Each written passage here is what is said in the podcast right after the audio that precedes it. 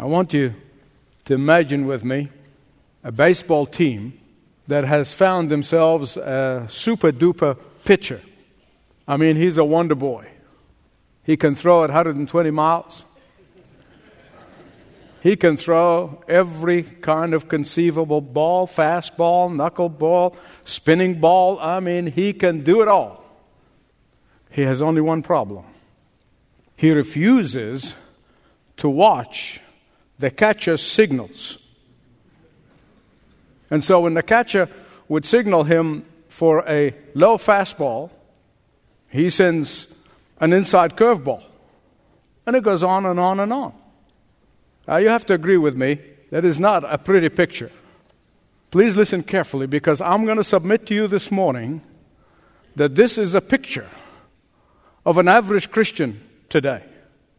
They are busy doing things. They are busy going through the motions. They are busy being Christians and being church people. And yet, they refuse to get their cues from the catcher. That is the Word of God. They will get their advice from everyone else. They will get their signal from everyone else except where they should be getting it, and that is the Word of God. And that is why you see so many of them, when they hit the wall, they fold, they collapse, they become easily discouraged, they become easily frustrated, they become easily disappointed. They are, begin to play the blame game. Well, if he didn't do this, or if she didn't do this, or if he didn't say that, and if he didn't the other thing, uh, this would not have happened. But that's always a blame game. Instead of regrouping, instead of retracing our steps and figuring out what got us here, instead of facing the reality of our ignoring of the signals from the Word of God, they become disappointed, they become discouraged, and they become complacent. The last time we left Abraham in chapter 15, he was on an emotional and spiritual high. God has already passed through the animal that's been cut in half, and the half was separated. God Himself is the one, the guarantor of the covenant, walked in that blood, which is a foreshadowing of the cross of Jesus Christ, where He alone hung on that cross, shed His blood, so that everyone who would come to believe in Him and trust in Him will be saved. God affirmed His covenant to Abraham. In chapter 15, we saw how God personally took responsibility for not only the making of the covenant, but for the keeping of the covenant. We saw how God assured Abraham that his delay does not mean his denial. And you would think right after that would have been sufficient for Abraham to just keep on waiting patiently and to keep on counting stars. Instead, in a moment of impetuousness, in a moment of impatience, he did an about face. And Abraham stumbled headlong into one of the biggest messes that he has ever made. And I want to submit to you today that here we are 4,000 years after that mess was made. We are suffering and we are experiencing the pain of that mess. Don't ever think that when you sin, you're just sinning against yourself. Your sin is going to impact everybody around you, and it could impact generations to come. You often hear me say that a test always nips at the heels of a blessing. So if you are blessed right now, heads up, test is around the corner. Beloved, I know that biblically, and I know that experientially. Now I want to show it to you from here, from the Word of God, right here. Because if Genesis chapter 15 can be called the chapter of faith, Genesis 16 can be called the chapter of failure. If in chapter 15 Abraham walked by faith, in chapter 16 he walked by the flesh. If in Genesis 15 Abraham listened to God, in chapter 16 he listens to his wife. Just before the elbows start flying, just let me stop and remind you that it was Abraham who asked Sarah to lie for him when they were in Egypt. All right? The ground is level here.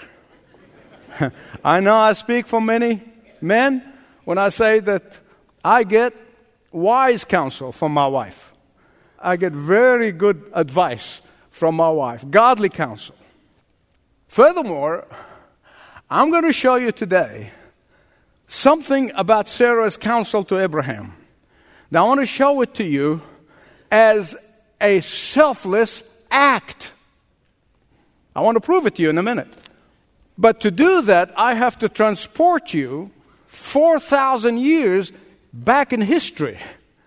Not only in history, but culturally, so you understand what was going on. You hear me often say, make sure you put the text in its context. And context doesn't only mean the verse before and the verse after, but you have to understand to whom it was written, who are the recipients, what intended to say, and what was the culture like at that time, because that is very important in faithfulness to the scripture. Bible always relevant to the people they're speaking to. So we learn from it and we take lessons from it. You see, men in those days, particularly at that time, their standing in society, it was dependent on how many children they have. Abraham, importance in his society, in fact, his manhood, is at the stake here. And Sarah felt deeply for what is perceived to be her husband's disgrace in society. In fact, I want to submit to you that Sarah wanted the world to know that the reason they're not able to have children was her fault and not her husband's fault. That's something I wanted you to really take a grasp on and understand what's going on here.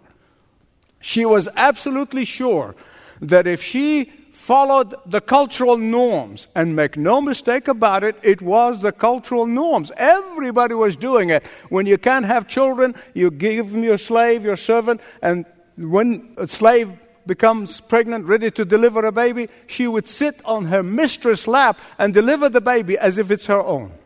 That was the done thing. It was everybody doing it. Now, beloved, not everything that is legal or accepted by society is good and right. Abortion is legal and accepted, but God said it is wrong, it's a sin. Homosexual marriage is legal now, but God said it's contrary to His created order. And not because adultery and fornication is accepted, it's still sin in the sight of God.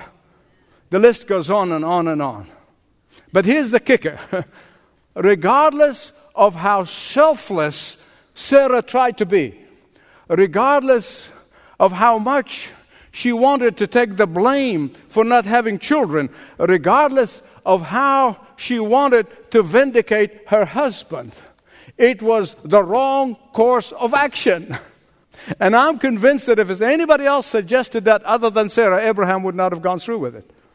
And so Sarah suggested to Abraham that he could have children through her Egyptian maid Hagar. Galatians chapter 4, and read it very carefully.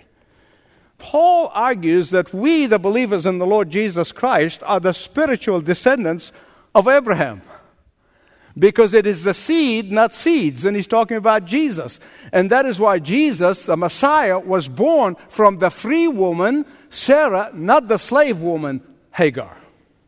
But you remember back a couple of messages ago, I showed you how Abraham tried to kind of do a, a run in on God's promise. He did it before.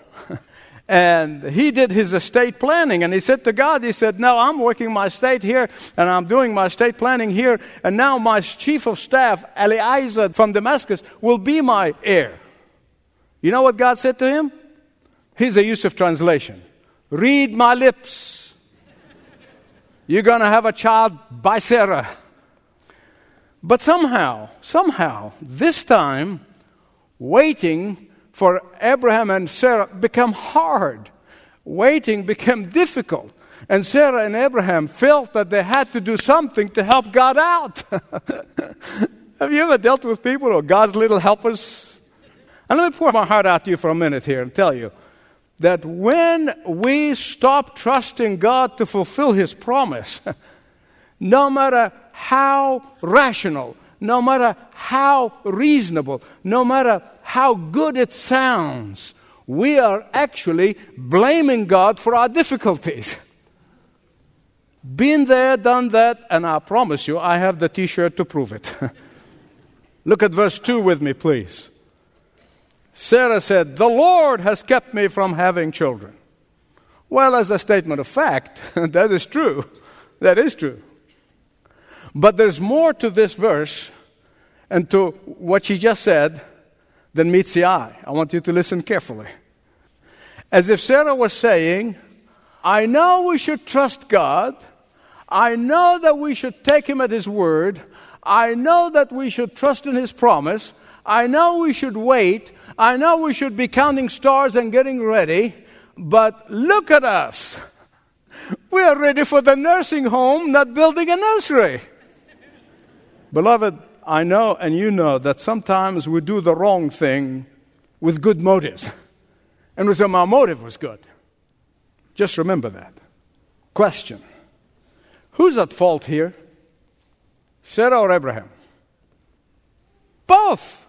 Both of them. The only person involved here who's not at fault was Hagar. She was a servant, she was a slave girl. I mean, she was, got to do what she was told to do. She had no authority. Now, let me give you a counsel that I give myself. And trust me, I give myself a whole lot and very often. It's a counsel I give myself, and it is this When I'm waiting for God to do the supernatural, I am very careful not try to do the natural. When you're waiting for God to do the supernatural, be very careful not to go for the natural. But you know what? I often point the problem, I show you the problem, I show you the sin, I show you the mistake, but then I want to lift up your eyes from Abraham, lift up your eyes from Sarah, from Hagar, from all of the mess that we are looking at right now. I want to lift up your eyes to the Lord Jesus.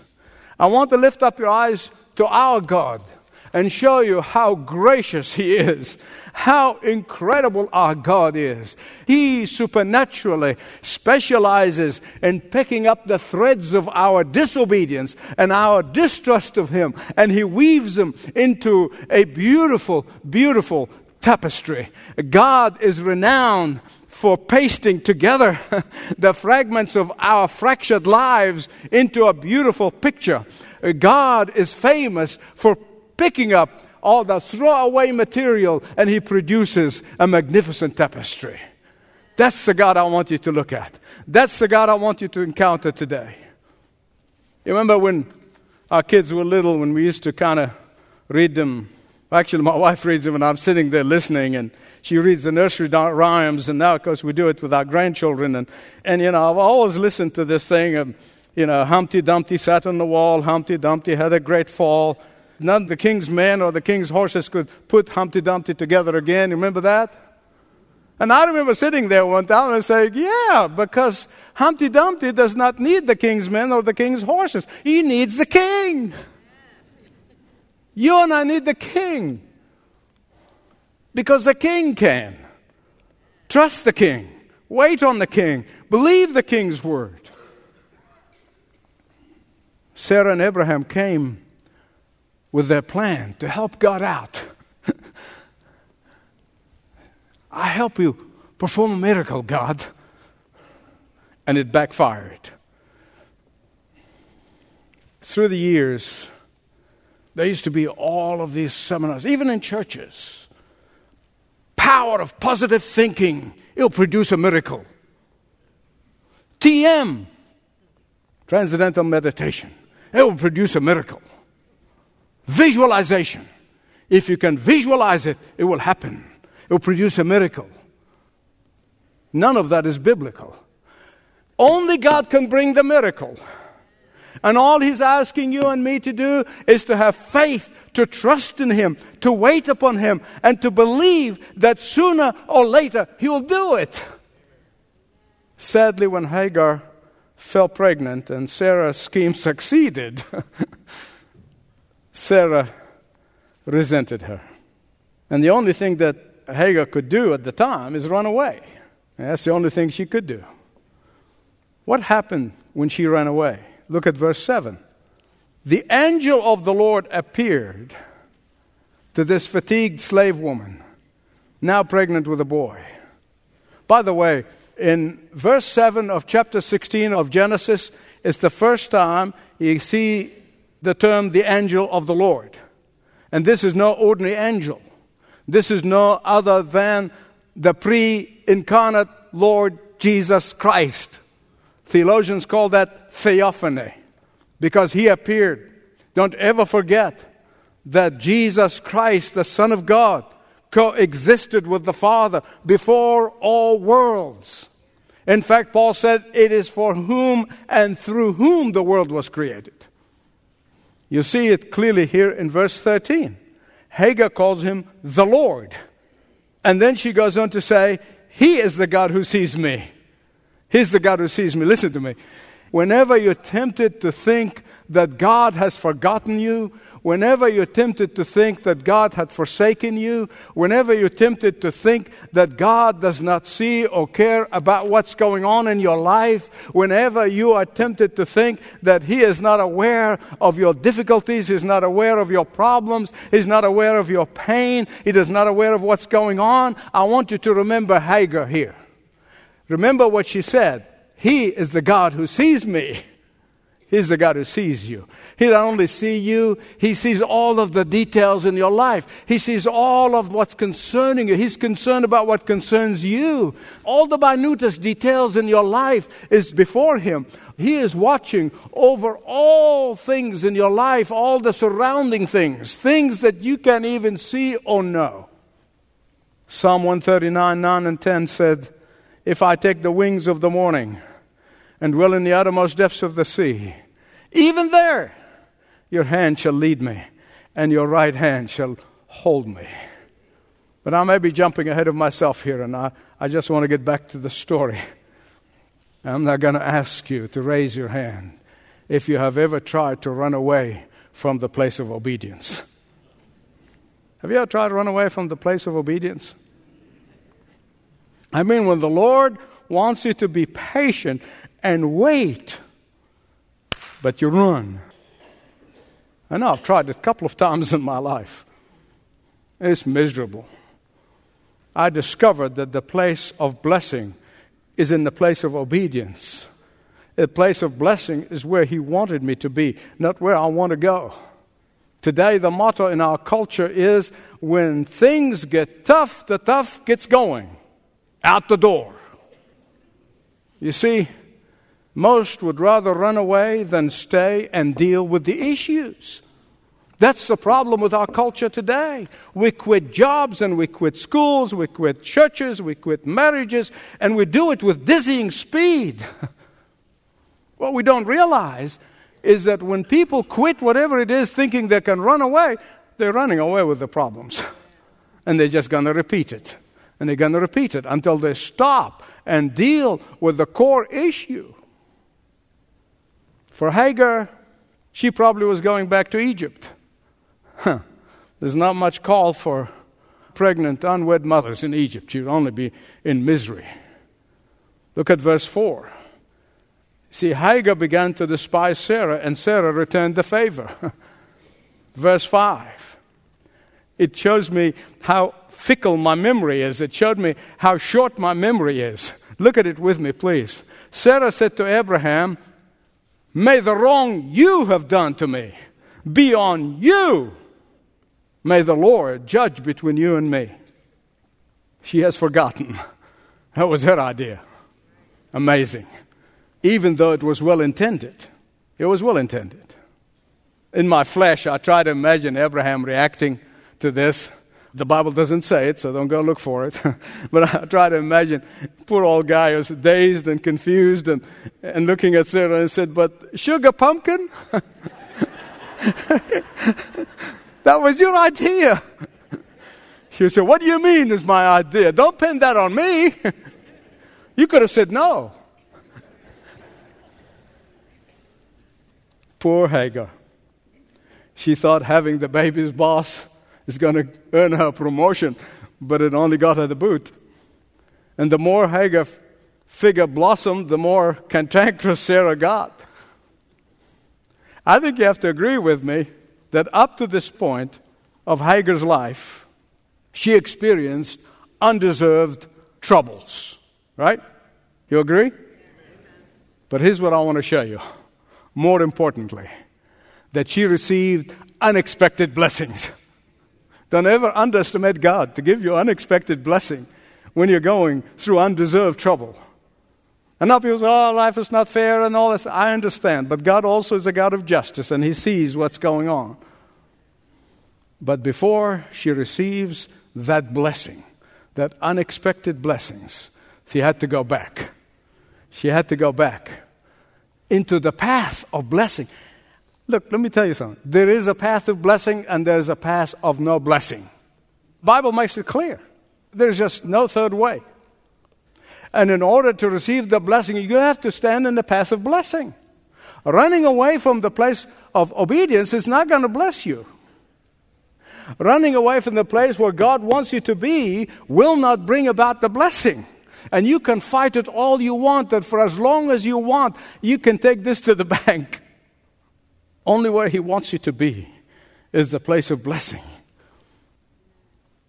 In my early years, in my walking with the Lord, like many people, I would cry to God in this situation and I would say, God, please change my circumstances. Please change my circumstances. And I would cry to God, and God lets me cry for a little while, and then in his sweet, quiet voice, he would say, Michael, I want to change you. I want to change you. Before I can change your circumstances, before I will change your circumstances. Here, God said to Hagar, He said, I'll bless you. And when you go back to the place of obedience, I will bless you. You will have a son, and you shall call his name Ishma, Shama, God who hears, El, the name of God. Ishma, El, God hears. He heard you. And as God's saying to Hagar, and He's saying to so many of you, He is saying, I hear the cry of your affliction. I hear the cry of the one who's been wronged. I hear the cry of the inner pain of those who have been deceived. I hear the cry of injustice. I hear the cry of a true victim of unfaithfulness. I hear your cry. And that is why when God asked Hagar, where did you come from and where are you going? it's not because God did not know where she's coming from, where she's going. He's omnipresent, omniscient. But because He wanted her to verbalize her pain, He wanted her to verbalize her pain. Beloved, I'm convinced that when Hagar returned back, she returned back a changed woman. But that's not all. God also changed the heart of Abraham and the heart of Sarah. And went on for 13 years. Next message, I'll be talking about the 13 years of silence of God. He changes things.